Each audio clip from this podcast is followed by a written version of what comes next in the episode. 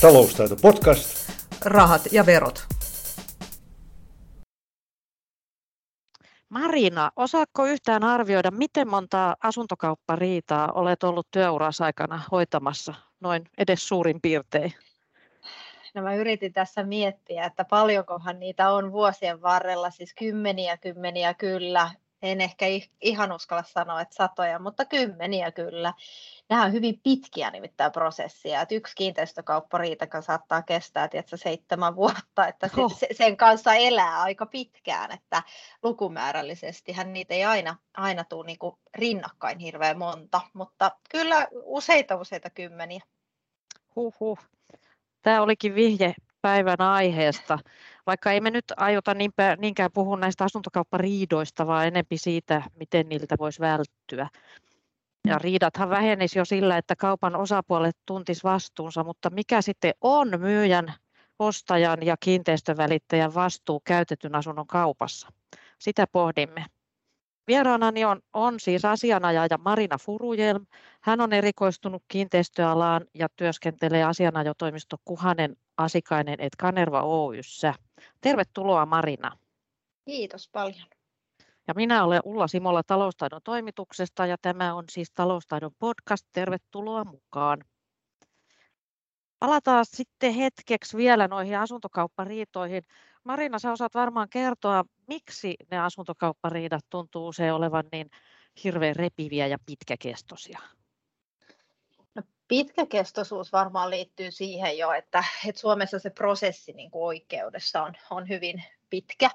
Siis jos me lähdetään siitä reklamaatiosta liikkeelle siihen, että me ollaan saatu hovioikeudesta tuomio, niin tosiaan ihan kevyesti viisi kuusi, jopa seitsemän vuotta, jos, jos ajatellaan niin kuin ajallisesti, niin ne, ne on pitkiä prosesseja ja se johtuu siitä, että kun puhutaan teknillisistä virheistä, niin yksi osa-aika menee siihen, että niitä virheitä tutkitaan ja siihen menee aikaa, sitten neuvotellaan, reklamoidaan ja sitten päästään vasta oikeuteen ja sielläkin saattaa mennä jo heti käräjäoikeusvaiheeseen niin kuin puolitoista vuotta ihan, ihan helposti.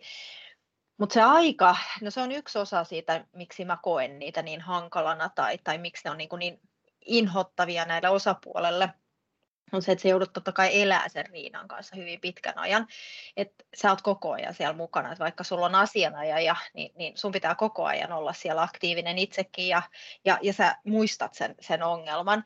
Mutta se suurin syy, miksi mä koen, että, että se on niinku ikävä riita kaikille osapuolille on se, että kun siellä on kyse omasta kodistaan niin. tyypillisesti, niin se ostaja on vielä laittanut niinku melkein kaikki rahansa kiinni siihen kohteeseen. Siis jos ajatellaan suomalaisia, niin suuri osa meidän rahoista on aina kiinni siinä omassa asunnossaan. Niin sä oot satsannut siihen, sä oot ostanut sen sun unelmakämpän, ja sitten jotain ilmeneekin ja se ei ollutkaan se unelmakämppä, niin siellä on hirveän paljon tunteitakin mukana. Ja sitten jos ajatellaan vielä, äh, että siellä olisi homevaurioita tai jotain, niin siellä voi olla terveysongelmia mukana. Et, et se on niinku oikeasti mullistava äh, riita sen, sen ostajan kannalta ja totta kai siis myös myyjän kannalta, koska täytyy muistaa, että se myyjä on varmaan ostanut sen uuden asunnon ja laittanut kaikki rahat kiinni siihen ja yhtäkkiä tuleekin isoja korvausvaatimuksia, että mistä sitten löytää rahat siihen korvaukseenkin. Tämä on kaikkinensa hyvin, hyvin hankala tilanne kaikille osapuolille. Tuleeko sulle mieleen, että ihmisillä olisi ylimitoitetut odotukset näistä käräjäjutuista niillä, jotka ovat sitten sinne lähteneet? Että tulee helposti tilanne, että, että katsoo ehdottomasti olevansa itse oikeassa ja, ja uskoo siihen omaan asiansa, mutta olen kuullut, että se lopputulos ei ole koskaan mm. kirkossa kuulutettu, vaikka mm. itsestä voisi aluksi siltä tuntua. Joo, ky- kyllä tuossa varmaan on ihan, ihan perää mä sanoisin, että yksi ongelma on toki se, että, että me luotetaan hirveän paljon meidän oikeusjärjestelmään, joka sinällään on hyvä asia, mutta suomalaisilla on hyvin vahva luottamus siihen näissä asuntokauppa- ja kiinteistökauppariidossa ei ole vaan kyse aina juridiikasta, vaan tässä on hyvin paljon sitä teknillistä ja sitä todistamista. Ja joskus saattaa olla, että, että sen esimerkiksi virheen todistaminen voi olla vaikeaa. Meillä voi olla niin useita teknillisiä asiantuntijoita siellä paikalla oikeudessa ja se, että me saadaan se tuomari, joka on juristi, sit ymmärtämään, että oliko tässä virhe vai ei, niin, niin joskus saattaa olla, että vaikka kuinka myöskin olit oikeassa niin ostajana, niin se ei vaan niin kuin, se, ei, se ei vie loppuun asti siellä oikeudessa, koska se tuomari päätyy ratkaisuun, että sä et pystynyt sitä todistamaan esimerkiksi, että mikä on sitten virhe. Et, et, et kyllä varmaan näinkin on, että odotukset joskus on ylimitoitettuja myöskin niin kuin täältä näkökulmasta ja sitten toisaalta myöskin siitä, että et, et niin kuin ajatellaan, että kun vaikka ostetaan vanhaa, niin jostain syystä ihmiset uskoo, että ne saa uutta. Tämä, tämä on niin. mielenkiintoista, että et ehkä odotukset siinä asuntokaupassakin on, on, on vähän virheelliset ja ylimitoitetut. Niin. No näitä kauhujuttuja kun kuulee riidoista, niin on tietysti hyvä muistaa, että ehdottoman suuri valtaosa asuntokaupoista sujuu ihan ilman ongelmia ja riitoja. Muistaakseni Suomessa tehdään pelkästään kiinteistövälittäjien välityksin keskimäärin yli 60 000 asunto- ja mm. kiinteistökauppaa vuodessa ja sitten vielä ilman välittäjä tehdyt kaupat päälle, eikä niitä riitoja nyt kuitenkaan vuosittain tuhansin kappaleen synny. Se, se on juuri näin, eli siis se mitä tuosta mediasta näkee, niin siellähän nousee esille nämä kauhutarinat, koska harvat toimittajat haluaa kirjoittaa siitä, että kuinka hyvin se asuntokauppa meni, että yleensähän se Ilta-Sanomien sivultahan se lukee silloin, kun siellä on jotain mennyt katastrofaalisesti väärin, ja tyypillisesti ne on nämä kulut, jotka sitten halutaan nostaa esille, siis korjauskulut ja juristikulut sitten toisaalta niitä saa hyvät lööpit aikaiseksi, mutta eh, ei, ei siis suuri osa asuntokaupoistakin menee oikein hyvin, sä oot ihan oikeassa siinä. Ja sitten nekin, jo, jossa on jotain puutteita, niin suuri osa sovitaan. Eli, eli kannattaa muistaa sitä, että se on pieni ryhmä, joka menee sinne niin kuin oikeuteen asti ja, ja riitelee niin kuin loppuun asti. Et kyllä suurin osa sitten on ehkä sellaisia, missä ostaja ja myyjä sitten pääsee ihan sopimaan tämän prosessin aikana ja, ja, ja on sitten molemmat osapuolet tyytyväisiä sen jälkeen. Joo, Aletaanpa sitten hiukan perata noita kaupan osapuolten vastuita ja aloitetaan myyjästä, koska myyjän vastuu taitaa olla aika raskas vai mitä?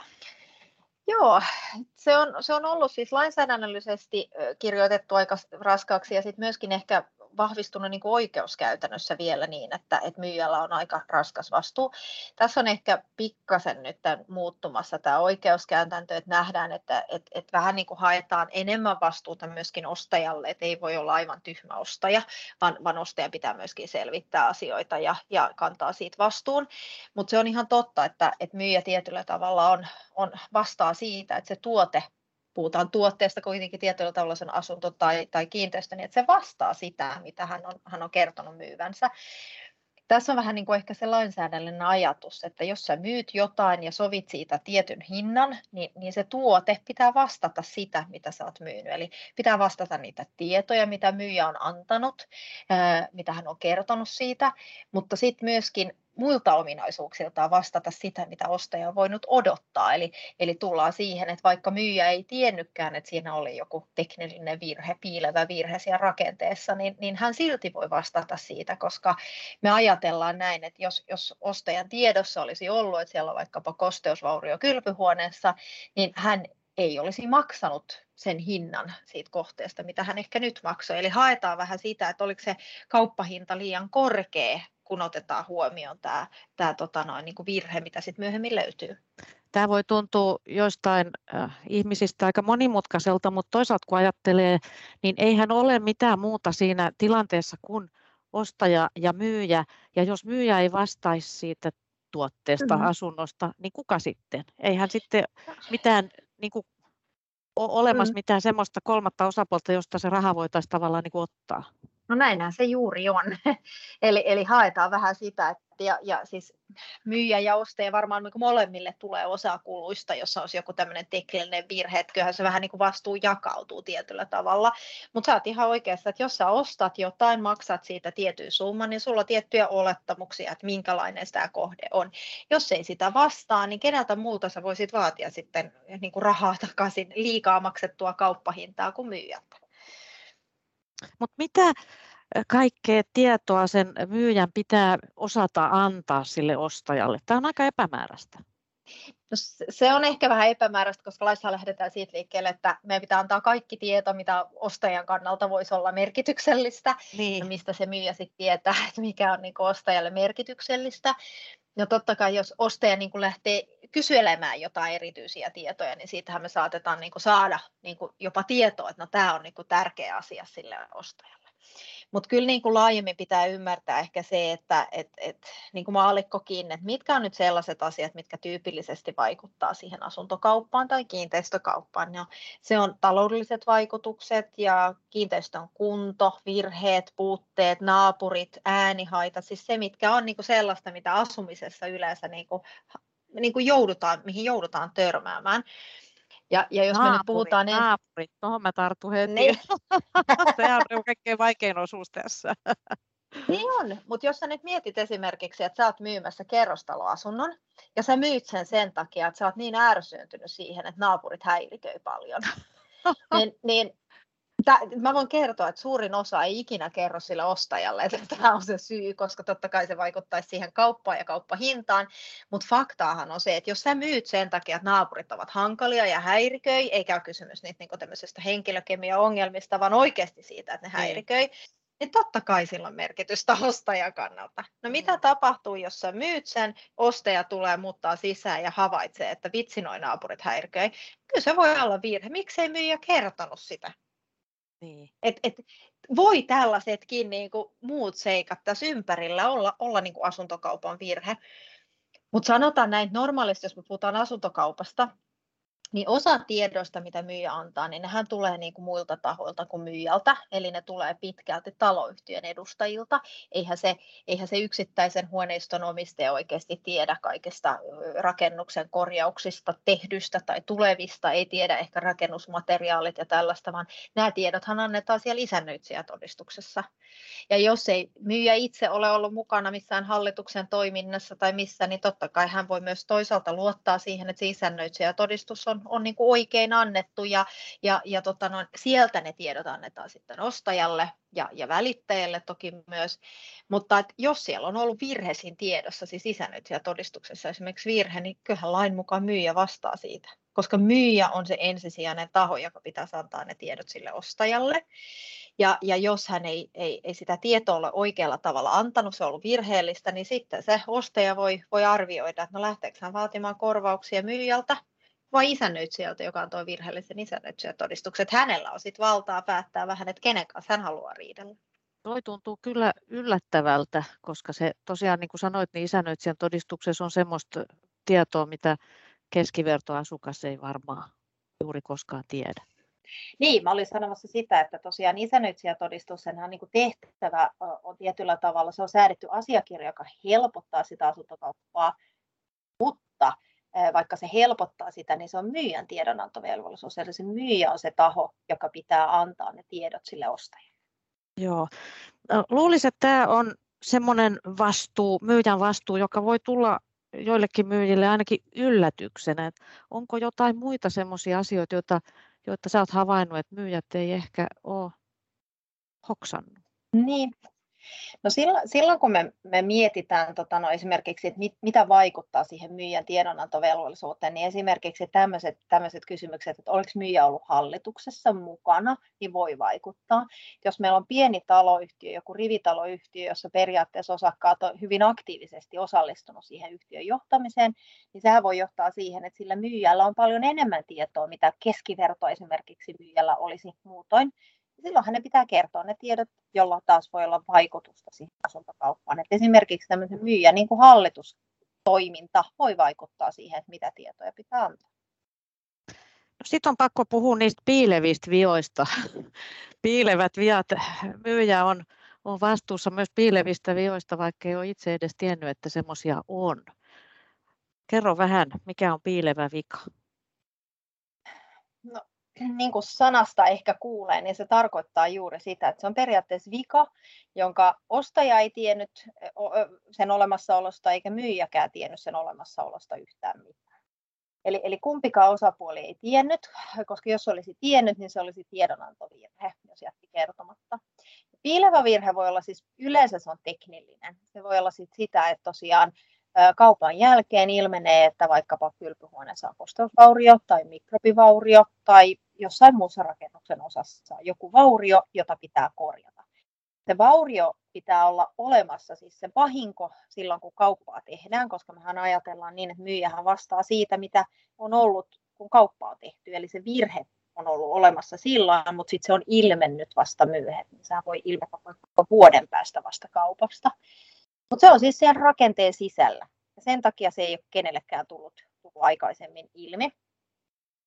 Ja sitten voi olla taloudellisia piileviä virheitä myöskin, eli, eli sellainen ikään kuin taloudellinen rasite, joka, joka ei ole ollut kummankaan osapuolen tiedossa. Ja tämä voi esimerkiksi olla asuntosakeyhtiössä sitä, että, että meillä ilmenee taloyhtiö jossain muussa huoneistossa joku korjaustarve, alapohjan kosteusvauriot, ja sitten taloyhtiö ryhtyy niitä korjaamaan kyllä, ja sitten ostajan ikään kuin langettavaksi tulee tämä vastikeosuus hänelle vaikkapa tulee ylimääräinen lainaosuus, joka on 10 000 euroa. Tämä oli sellainen lainaosuus, jota ei ollut kaupan yhteydessä tiedossa, ei se ollut ehkä myyjänkään tiedossa, koska se korjaustarve on ilmennyt vasta sen, sen kaupan jälkeen. No se on edelleenkin virhe kaupassa. Se on taloudellinen virhe ja sitten se oli piilevä taloudellinen virhe, kun ei kumpikaan osapuoli siitä ollut Joo. Ja, ja no. näistä niin kuin myyjä vastaa. Sehän Joo. se on. Jos ajatellaan sitten, nyt on puhuttu taloyhtiöstä, mutta jos omakotikiinteistön myymisestä puhutaan, niin se tuntuu maallikosta äkkiseltään vaativammalta prosessilta kuin asunto-osakkeen myynti, mutta onko se kovinkin erilainen niin kuin vastuumielessä nimenomaan? No kyllä se tietyllä tavalla on erilaista. Ensinnäkin täytyy muistaa, että asuntokaupassa se myyjän vastuuaika on kaksi vuotta kun taas kiinteistökaupassa se on viisi vuotta. Eli se aika on jo pidempi, huomattavan paljon pidempi. Ja sitten toinen ehkä merkittävä seikka on siinä se, että jos me nyt ajatellaan niin taas tätä kerrostaloa tai taloyhtiömaailmaa, niin siellä on se taloyhtiö aina taustalla, joka tarkoittaa sitä, että jos jotain vikaa löytyy, niin tyypillisesti se on taloyhtiön kunnossapitovastuulla. Eli sitten meillä on se taloyhtiö, joka tulee korjaamaan, ja se voi olla, että se vaikutus tälle ostajalle on sitten loppupeleissä aika pieni, vaikkakin koko kylpyhuone pitäisi korjata. Niin, koska osakkaita, osakkaita on paljon. Niin. Joo. Juuri näin, että jos sulla on 40 osakkeenomistajaa tai huoneistoa siellä yhtiössä, niin se jakautuu se korjauskustannus niin laajalle joukolle, jolloin se ostajan osuus on pieni ja se ei välttämättä ole sellaista, mitä hän voi silloin vaatia myyjältä, että kynnys ei ole. Mutta jos sulla on omakotitalo, ostit omakotitalon, maksoit sitten 150 000 euroa ja yhtäkkiä tulikin yllättävä kylpyhuoneen remontti, jota sä et voinut odottaa, joka maksaa sulla 25 000 euroa. Niin nyt se 25 000 euroa suoraan periaatteessa ostaja niin lompakosta pois. Ja, ja, ja silloin totta kai se, se tilanne on aivan erilainen, koska sä vastaat ostajana itse siitä sun omasta kiinteistöstä. Käsittääkseni nykyään aika paljon tehdään omakotitaloissa näitä kuntotarkastuksia myynnin yhteydessä ennen tai jälkeen. Pystyykö se myyjä turvaamaan selustansa teettämällä kuntotarkastuksen ja pyyhkimällä siten kätensä koko sopasta sen jälkeen? Niin siis tota, noin, toi kuntotarkastus on, se on sekä hyvä että huono. Mä voin sanoa sen, että et, et, jos me ajatellaan niin kuin myyjän puolta ja me tehdään kuntotarkastus ja me löydetään virheitä siellä kuntotarkastuksessa, niin totta kai se on hyvä asia, koska kun on löydetty virhe, se on tuotu ostajan tietoon ja, ja kerrottu ostajalle, niin eihän ostaja voi enää vedota siihen myöhemmin. Mutta varmaan totta kai sen kuntotarkastuksen tekeminen ja se virheen esille tuominen saattaa tässä vaiheessa jo vaikuttaa siihen kauppahintaan, että se ikään kuin huomioidaan siinä vaiheessa. Mutta sitten taas, jos me tehdään kuntotarkastus ja se ei löydä mitään virheitä esimerkiksi, se, se, se antaa aivan puhtaat paperit tälle kiinteistölle, ja sitten myöhemmin käykin ilmi, että siellä kuitenkin oli salaoja puutteita tai jotain muuta vastaavaa, niin eihän se kuntotarkastus varsinaisesti suojannut silloin sitä myyjää, koska ostaja on toisaalta raportin perusteella voinut olla siinä käsityksessä, että siellä ei ole mitään virheitä, eli sama ikään kuin vastuu piilevistä virheistä on edelleenkin myyjällä. Mutta sen ajatushan on totta kai se, että tekemällä tarkastuksen, joka mun mielestä ehdottomasti jokaisessa kiinteistökaupassa pitäisi tehdä, niin se tuo esille niitä puutteita ja sillä tavalla osapuolet paremmin myös tietää, mitä ne myy ja mitä ne toisaalta ostaa. Se on se idea siinä. Vaikuttaako tähän mitenkään siihen myyjävastuuseen se, että kenen toimeksiannosta se on tehty, se kuntotarkastus? Onko sen teettänyt myyjä, onko sen teettänyt ostaja vai onko se teetetty yksissä tuumin? Ei sillä oikeastaan siis suhteessa kuntotarkastajasiin voi olla joku merkitys, niin jos mietitään, että esitettäisiin hänelle jotain vahingonkorvausvaatimuksia, mutta, mutta ei sillä oikeasti niin asuntokaupassa ole merkitystä. Merkitystä niin tämän vastuun kannalta on se, että mitä tietoja ostajalla oli. Oliko ostaja tietoinen virheestä vai ei koska sillä tavalla me voidaan sulkea myyjän vastuuta pois, että me eritellään vaikkapa asun, tähän kiinteistökauppakirjaan, että ostaja on tietoinen, että salaojat ovat puutteelliset esimerkiksi. Joo, ja ne on syytä panna sitten paperille kaikki ne asiat. Ne on syytä olla siellä ihan kauppakirjassa listattuna, että mikä on se sellainen virhe, mistä ostaja ottaa ikään kuin vastuun, mistä hän on tietoinen. Ja, ja, ja tämä on niin ne asiat, mitkä sen takia se kuntotarkastuksen jälkeenkin, kun se on tehty, niin pitäisi käydä osapuolet läpi mielellään sen tarkastajankin kanssa, mutta niin, että siellä on ostaja ja myyjä läsnä. Ja sitten oikeasti käydään se läpi, että no mitä tässä on niin kuin sellaisia puutteita, mitä ostaja täytyy ymmärtää, että hänen pitää huolehtia. Tästä päästäänkin sulavasti tähän ostajan vastuuseen, josta olet tässä nyt hieman jo puhunut.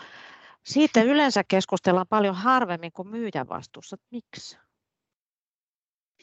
No ehkä sen takia juuri, että tämä ikään kuin myyjän vastuu on jotenkin ollut niin korostunut koko ajan. Ennen vanhaa erityisesti näistä oikeustapauksissa näkyy hyvin vahvasti se myyjän vastuu, mutta se on ihan juuri näin, että ostajalla on, on äärettömän niin kuin tärkeää ja hänelläkin on tarkka velvollisuus niin kuin ottaa selkoa siitä kohteesta, eli niin sanottu selonottovelvollisuus. Ja se tarkoittaa ensinnäkin sitä, että pitäisi aina käydä paikan päälle ennen kuin jotain ostaa. Eli, eli mm. kaikki sellaiset virheet, mitkä hänen olisi voinut havaita tai pitänyt havaita käymällä siellä asunnossa paikan päälle, niin niihin hän ei voi jälkikäteen vedota. Se voi olla vaikkapa lähtökohtaisesti siitä, että siellä on joku kosteusläikkä seinässä, niin jos hänen olisi täytynyt sitä huomioida tai huomata paikan käydessä paikan päälle, niin sitten hän ei voi enää siihen vedota.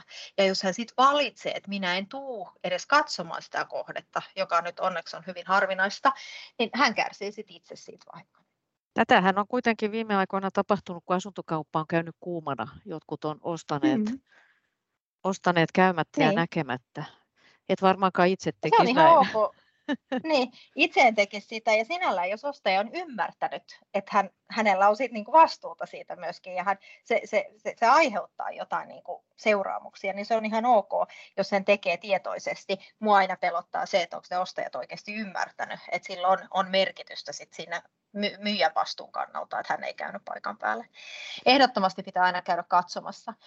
Ja sitten toinen asia, minkä ostaja täytyy tehdä, on se, että jos hänellä on jotain erityistarpeita tai toivomuksia sen kohteen osalta, eh, vaikkapa niin, että, että hän haluaa erityisen hiljaisia naapureita, tai hänellä on äärettömän tärkeää, että putkiremontti ei tule tähän kohteeseen tietyn ajan sisällä, niin sitten hänen pitää tiedustella tästä ja hänen pitää ottaa selvää. Eli jos on jotain sellaisia erityistoivomuksia, minkä ei voida olettaa, että jokainen myyjä niin ottaa huomioon, niin sitten hänen pitää ottaa selvää siitä, eli kysyä se, se on niin kuin tärkeä asia. Ja sitten jos löytyy jotain niin kuin virheitä, jota, jota tuodaan esille, että tässä saattaisi olla kosteusvaurio, niin kyllä se oikea tapa on sit se, että sitä selvitetään lisää ennen kuin tehdään kaupat. Et, Hiukan minua tämmöset... askarruttaa, askarruttaa se, että jos mä ostajana menen käymään siellä asunnossa ja katselen ympärille, niin, niin, niin minkä tyyppisiä asioita minun pitäisi pystyä havaitsemaan, paitsi nyt tietenkin se, että jos siellä on hometta seinässä, niin se on tietenkin selvä asia. Mm, no esimerkiksi sellaista, että, että tota, no yleensä voidaan ajatella, että hana toimii, sä, onko siellä hana paikalla, niin sä voit olettaa, että totta kai hana toimii, sen voi toki myös testata, mutta pääosin se on sellaista, esimerkiksi ajatellaan pinnoitteessa, että et, et, et, sä olisit havainnut, että jos lattia parketti on todella huonossa kunnossa esimerkiksi, niin sä näet sen paikan päälle, se voi olla niin kuin pinnoitteisiin liittyen, eli sellaista, mitä oikeasti niin kuin näkee paljon silmin siellä et ei, ei se, niinku, se ei vaadi mitään sellaista tutkimista tai selvittämistä, e, ei mitään asiantuntijuutta, vaan lähinnä se, että, että jos sä käyt siellä ja sä pystyt näkemään, että tämä parketti on aivan karseessa kunnossa, niin jos sä silti sen ostat, niin sä et voi lähteä heti esittämään myyjälle vaatimuksia, että muuten tämä parketti oli niin huonossa kunnossa, että mä haluan hinnanalennusta siitä. Onko jotakin, mitä sun kokemuksessa mukaan ostajat ei välttämättä osaa ottaa huomioon mitä heidän pitäisi osata ottaa huomioon?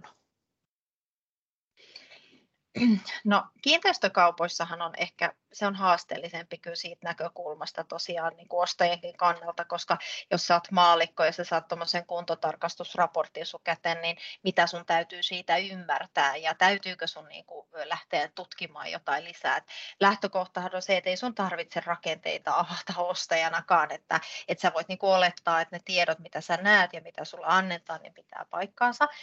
Mutta, mutta jos ö, olisin itse kaupan tai ostamassa kiinteistöä, niin en ole, enkä olisi tekninen asiantuntija, niin minusta olisi totta kai hyvä, että meillä olisi oma niin kuin asiantuntija mukana kertomassa meille, että mitä nämä tarkoittaa, että esimerkiksi kuntotarkastusraportissa kerrotaan, että tämä alapohja on riskirakenne. Tämä on hyvin tyypillinen sellainen riidan kohde nimittäin nykyisin, että jos sanotaan, että on riskirakenne, niin mitä se tarkoittaa, mitä ostajan täytyy ymmärtää, että tämmöinen termi kuin riskirakenne on? Joo, tähän asti on ajateltu, että on hyvä, jos on sukulaislapsissa erilaisia IT-nörttejä, mutta ehkä olisi hyvä saada myös rakennusalan insinöörejä ja opiskelijoita avuksi. Joo, Joo, mutta ehkä siis ostajan kannalta silti mä sanon sen, että jokainen ostaja täytyy nyt oikeasti aidosti ymmärtää se, että jos sä ostat vanhaa, niin sä et saa uutta. Kyllä mun mielestä on niin tuossa niin tärkeä rooli, että älä pety, jos vanhassa rakennuksessa on jotain puutteita, koska jos sä ostat vanhaa, sä et saa uutta. Et, et esimerkiksi nämä tyyppi, esimerkiksi joku ostaa vanhan rintamies talon, niin, niin sitten yllättyy sen jälkeen, että siellä oli jotain vaurioita tai jotain ongelmia jos se on 70 vuotta vanha talo tai 50 vuotta vanha talo, niin sun täytyy myöskin ostajana ymmärtää, että siihen tulee korjaustarpeita muutenkin, että se ei ole välttämättä virhe, vaan se, että siihen on joku korjaustarve tulossa. Aikaisemmin kun juteltiin, niin kerroit, että joskus ostajat yrittää sälyttää myyjän kontolle jopa tämmöisiä asumisaikana tulleita vikoja ja että tämän tyyppinen toiminta olisi jopa yleistymään päin. Miten tämmöistä pystyy torjumaan? Se on hankalaa myyjän näkökulmasta. No se on ihan totta, että se on hankala. Siis tyypillisesti ehkä just näissä kiinteistökaupoissa on, on, näkee sen, että, että sitten kun se viiden vuoden määräaika alkaa tulla vastaan, niin sitten tehdään niin, niin kuin sellainen ihan laaja tutkimus ihan ostajatoimesta ja selvitetään, että no mikä tässä mahtaa olla, olla vikana tässä kohteessa. Ja sitten jos siellä löydetään, niin sitten reklamoidaan laajasti. Mutta sinällään mun mielestä myyjä suojaa aika hyvin nämä reklamaatiovelvollisuudet, mitkä ostajalla on. Eli kun lakihan lähtee siitä liikkeelle, että ostaja pitää reklamoida kohtuullisessa ajassa siitä, kun virhe on tullut ilmi tai se olisi pitänyt tulla ilmi. Ja kun tuo kohtuullinen aika niin kuin lain ja oikeuskäytännön mukaan on, on hyvin lyhyt, puhutaan tuommoisesta kolmesta viiteen kuukauteen, niin, niin se yleensä ei mahdollista sitä, että me jäädään vain niin odottamaan ja, ja sitten tehdään tutkimus ja sitten reklamoidaan kaikki niin kerralla neljän ja puolen vuoden kohdalla, vaan kyllä se vaatii sen, että ostajat on niin aktiivisia sen prosessin aikanakin ja sen niin koko asumisen aikana tästä on niin kuin mun, mulla pari esimerkkiä. Yksi on esimerkiksi sellainen, kun yksi ostaja oli odottanut melkein niin kuin siihen viiden vuoden asti ja sitten ilmoitti, että pinta-ala ei ole, siis huoneisto ei ole niin iso kuin mitä hänelle on myyty, että täältä mm. puuttuu 34. Oho, no, aika paljon. niin, ja, ja siis Joo, näin, näin oli. Siinä oli siis siellä osittain sellaisia matalia tiloja, joita ei olisi ehkä tullut laskea niin kuin pinta-alaan. Mutta jos sä oot asunut siellä neljä ja puoli vuotta jo, niin, niin kyllä sun olisi pitänyt havaita tämä aikaisemmin. Eli kysymys taas siitä, että milloin sun on pitänyt havaita ja reklamoida myyjällä koska se reklamaation tehtävähän on nimenomaan informoida myyjää siitä, että sä näet, että tässä kaupassa on jotain pielessä. Jos sä et informoi, niin myyjähän voi olettaa, että tämä kauppa on sulle hyvä, hän, sä oot hyväksynyt tietyllä tavalla nämä seikat. Ja samaten oli, mulla oli yksi kohde, jossa, jossa tota, no, niin kuin parin, oliko se kahden ja puolen vuoden jälkeen, niin ilmoitettiin, että talvisin tämä asunto on muuten ihan liian kylmä. Ja, ja tota, noin, se on sinällään ihan, ihan ok ilmoitus, mutta jos sä oot asunut siellä kaksi talvea jo, niin se olisi varmaan pitänyt tulla ilmi jo aikaisemmin. Eli tämä, tietyllä tavalla tämä reklamaatiovelvollisuus on kyllä sellainen, joka aika hyvin sitten taas toisaalta suojaa sitä myyjää se, sellaisia tilanteita varten, että, että ostaja niin kuin vaan loppuvaiheessa keksii sen, että apua, mitäköhän tässä on ja mitä mun pitäisi vielä niin kuin vaatia. Joo, no usein sitten mukana tässä kaikessa on myös se kiinteistön välittäjä. Mistä se välittäjä lopulta oikeastaan vastaa? Joo, jos on välittäjä mukana. Toivottavasti on siinä paljon apua kyllä osapuolille. Mutta se välittäjähän vastaa vain siitä niin kuin omasta välityspalvelustaan ja sen, sen niin kuin virheettömyydestä. Ja, ja hän vastaa totta kai sekä ostaja että myyjää kohtaan. Eli tässähän meillä on niin kuin lainsäädännössä sellainen erityismääräys, jossa sanotaan, että välittäjillä on vastuuta niin kuin molempiin osapuoliin, vaikkakin tyypillisesti se on myyjä, joka häntä ehkä rekrytoi palkkaa siihen tehtävään. Mutta tämä tarkoittaa siis sitä, että välittäjä ei siis vastaa siitä kiinteistön niin kuin virheistä tai asunnon niin kuin tämmöisistä teknillisistä virheistä, mutta hänen on niin kuin omassa toiminnassaan toimittava niin kuin huolellisesti ja, ja ammattitaitoisesti ja sitten sanotaan vielä, että tämmöistä noudattaa tätä hyvää välitystapaa, joka alalla on. Ja, ja siihen niin kuin liittyen välittäjällä on hyvin laaja selonotto ja tiedonantovelvollisuus nimenomaan ostajakohtaan. Ja, ja tämä tarkoittaa esimerkiksi nyt sitä, että jos välittäjä saa epäselvän tiedon isännöitsijältä tai myyjältä, niin sitten hänen pitää tarkistaa se tieto, jos hänellä herää joku epäilys, että voiko tämä pitää paikkaansa esimerkiksi, niin sitten hänen pitää selvittää se. Se selvittäminen voi olla jotain, että hän, soittaa isännöitsijälle tai pyytää jotain tarkempia asiakirjoja, mistä asiat selviää, mutta hänen pitää niin kuin huolehtia siitä, että, että jos joku epäselvyys ilmenee, niin sitten hän ottaa siitä selville. Ja nehän voi liittyä myöskin siihen alueeseen, vaikkapa kaavoitukseen. Hänen pitää informoida ostaja myöskin siitä, että mitä vaikkapa naapurikiinteistölle on tulossa, jos siinä on joku kaavamuutos tai joku rakennusprojekti siellä vieressä, koska totta kai se, että mitä naapuritontille rakennetaan, niin silläkin voi olla vaikutusta tämän huoneiston niin kuin käyttöön ja sen arvoon. Keventääkö tämä sitten myyjän vastuutta siltä osin, että jos, jos myyjä ei esimerkiksi ole ollut taloyhtiön hallituksessa eikä tiedä kaikkia remontoinnin hienouksia, niin se informaation hankkii sitten välittäjä sieltä taloyhtiöstä. Tässä on vähän sama kuin se isännöitsijätodistuksen kanssa, että, että se myyjä vastaa myöskin siitä, jos välittäjä tekee virheen suhteessa ostajaan. No sehän on kauhean eli, vääryys. Eli, niin, niin, taas kyllähän se ostaja voi totta kai vaatia korvauksia myöskin suoraan välittäjältä, samalla tavalla kuin hän olisi pystynyt vaatimaan sieltä isännöintitoimistolta korvauksia, jos isännöitsijätodistuksessa oli virhe, mutta hän voi myös päättää, että hei, minäpä riitelen tämän asian nyt myyjän kanssa, ja jos meillä on välittäjävirhe siellä taustalla, niin se kuitenkin yleensä johtaa siihen, että jos ei ostaja riitele suoraan välittäjän kanssa, niin sitten kyllä myyjällä on totta kai oikeus esittää korvausvaatimuksia sit sille välitysliikkeelle sillä perusteella. Eli kyllä nämä kaikki osapuolet tyypillisesti on tässä kuviossa mukana ja, ja ehkä saattaa olla, että se sovinto kun syntyy, niin sitten on kaikki osapuolet samalla sopimassa sen myöskin sen riidan, mutta kyllä se ostaja, niin kuin, hän saa harkita, että kuinka monta osapuolta hän haluaa ottaa mukaan, vai haluatko hän nyt pelkistää tämän, ja mä juttelen mun myyjän kanssa, koska myyjällehän mä maksoin tuon kauppahinnan, ja mun näkökulmasta se kauppahinta oli nyt liian suuri, koska tässä oli nämä ja nämä virheet joka tapauksessa, jos ruvetaan riitelemään, niin raha palaa ihan hirveästi, todennäköisesti. Joo, se, se on tässä totta kai se, se, se suuri ongelma.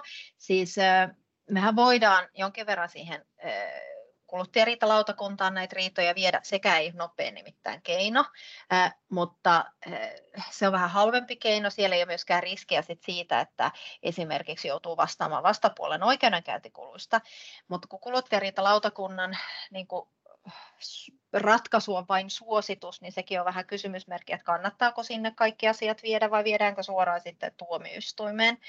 Mutta tuomioistuin prosessit on kalliita. Se, se, se syyhän on nyt se, että eh, ensinnäkin juristit ovat kalliita, eli, eli siihen oikeudenkäyntikuluihin lasketaan asianajan palkkiot yleensä ja sitten myöskin kaikki ne meidän todistajat ja teknilliset asiantuntijat.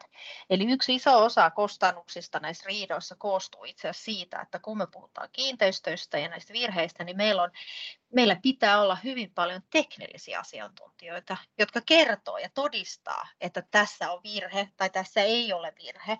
Ja, ja, ja heiltä pyydetään ne py- tulee paikan päälle, ne laatii raportteja, ne tulee oikeuteen todistamaan. Ja, ja kun heille kaikille joutuu maksamaan totta kai siitä heidän työstään, niin nämäkin kasvattaa näiden niin oikeudenkäyntikulujen ää, tota noin, määriä. Eli, eli siellä on mukana myöskin kaikki nämä todistajapalkkiot ja teknillisten asiantuntijapalkkiot useimmiten.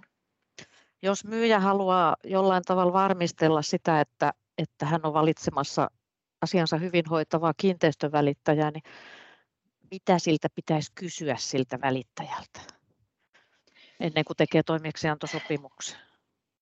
Niin, kyllä siis totta kai kokemus, koulutus on yksi asia, totta kai, että kiinteistövälittäjällä on, on, on niin kokemus, koulutusta siihen, että hänellä on kokemusta. Se, silläkin mun mielestä on merkitystä, että voi aina kysyä, että oletko pääosin tehnyt asuntokauppoja vai kiinteistökauppoja, koska niin kuin mä tuossa vähän kerroin, että vaikka vastuu voisi ajatella, että se on vähän sama niin kuin myyjän puolella, niin kyllä se kiinteistökaupan tekeminen on hankalampaa ja vaikeampaa kuin asuntokauppaa juuri siitä syystä, että ne tiedot pitää enemmänkin kerätä sieltä myyjältä ja, ja niin kuin muualta, kun meillä ei ole sitä taloyhtiöä ja sitä isännöitsijää siellä mukana. Ja sen takia, että varsinkin jos on myymässä kiinteistöä niin kuin itse, niin, niin kyllä siellä niin kuin se, että sillä välittäjällä on oikeasti kokemusta kiinteistöjen myymisestä, että hän ymmärtää, että myydäänkö me nyt määräalaa vai tonttia vai mitä me ylipäätään tässä myydään, että mitä se ikään kuin juridinen asetelma on, miten me katsotaan rasitteita, muita oikeuksia ja, ja miten se ikään kuin kauppa tehdään, niin siellä, siellä on niin kokemuksella on valttia, että kyllä mä sitä selvittäisin. Joo, Tässähän nyt tuli aikamoinen paketti näistä vastuista. Olisiko sun lopuksi antaa mitään vinkkiä siitä, että millä eväillä olisi parhaat mahdollisuudet saada tehtyä kaikille osapuolille onnistunut asuntokauppa? Mä en tiedä, että onko mä nyt hirveän naivi, kun mä tämän sanon, mutta tota, no, mä ajattelen näin, että, että suurin osa ongelmista syntyy siitä, että ei oikeasti olla ihan ehkä puhtain paperin menty siihen asuntokauppaan niin kuin myyjän puolelta. Mä en tarkoita sitä, että huijataan niin kuin tahallaan, vaan, vaan faktahan on se, että kun me lähdetään myymään, niin me halutaan parasta mahdollista hintaa. Se on niin kuin selvä asia ja ymmärrän sen oikein hyvin. Ja jotta me saadaan se paras mahdollinen hinta, niin me jätetään ehkä sitten kuitenkin kertomatta vähän sellaisia niin kuin huonoja seikkoja siitä kohteesta. Tämä on vähän niin kuin sitä, että, että, niin kuin, että valitaan siinä markkinoidessa nämä parhaat asiat. Totta kai näin kuuluukin olla. Mutta että jos, jos tota noin, olisi oikeasti rehellinen ja kertoisi niistä haasteista myöskin, niin, niin silloin se ostaja saa kyllä niin kuin rehellisemmän kuvan siitä kohteesta kuin se, että me vaan kerrotaan niitä positiivisia seikkoja. Ja se saattaa niin kuin ainakin minusta ohjata siihen oikeaan suuntaan. Se voi totta kai olla, että edelleenkin tulee joku, joku virheilmi ja, ja se ostaja reklamoi, mutta minustakin silloin se myyjän täytyy ehkä ymmärtää, että se, se ostaja ei reklamoi sen takia, että hän on ilkeä ja hän haluaa nyt olla, olla, olla inhottava näille myyjille, vaan oikeasti se, että hei, jos tässä oli joku virhe, niin onko mahdollista, että me saatiin vähän liian korkea kauppahinta. Ja sen sijaan, että lähdetään heti niin kuin riitelemään, niin pitäisi oikeasti pohtia, että okei, entäs jos me jaettaisiin tämä vastuu nyt ostajan ja myyjän välillä ihan niin kuin sovinnollisesti, niin varmaan päästäisiin niin kuin parhaaseen lopputulemaan. Voihan se olla niinkin, että jos myyjä kertoo jostain hiukkasen ikävistäkin asioista, niin se voi tehdä jopa ostajan hyvän vaikutuksen. Juuri edistää näin, kaupankäyntiä. Juuri näin. Niin. Joo, se voi edistää sitä ja sitten sillä ostajalla ei ehkä niin kuin, ei ole ylimitoitettuja odotuksia, että hänellä niin. on niin kuin realistisia odotuksia siihen kauppaan. Ja sitten jos hän ei pety, niin, niin mä luulen, että se on helpompi sit se loppuelämä. Ongelma on se, että jos sä, sä, sulla on niin suuret odotukset siihen kohteeseen, ja sitten tapahtuu jotain pientä, niin se ostaja pettyy ja sitten se vie sen väärille raiteille monesti. Se voi olla, että se on aika pieni juttu, mutta se on se pettymys, joka siinä on niin kuin ongelmana. Niin, yritetään ottaa onkeen nämäkin neuvot. Tämä oli siis taloustaidon podcast ja vieraana oli asianajaja Marina Furujelm, asianajotoimisto Kuhanen Asikainen et Kanerva Oystä. Suuret kiitokset Marina, että tulit vieraaksi. Kiitoksia tästä. Kiitos myös kuulijoille ja tehkääpä sitten kaikki hyviä kauppoja.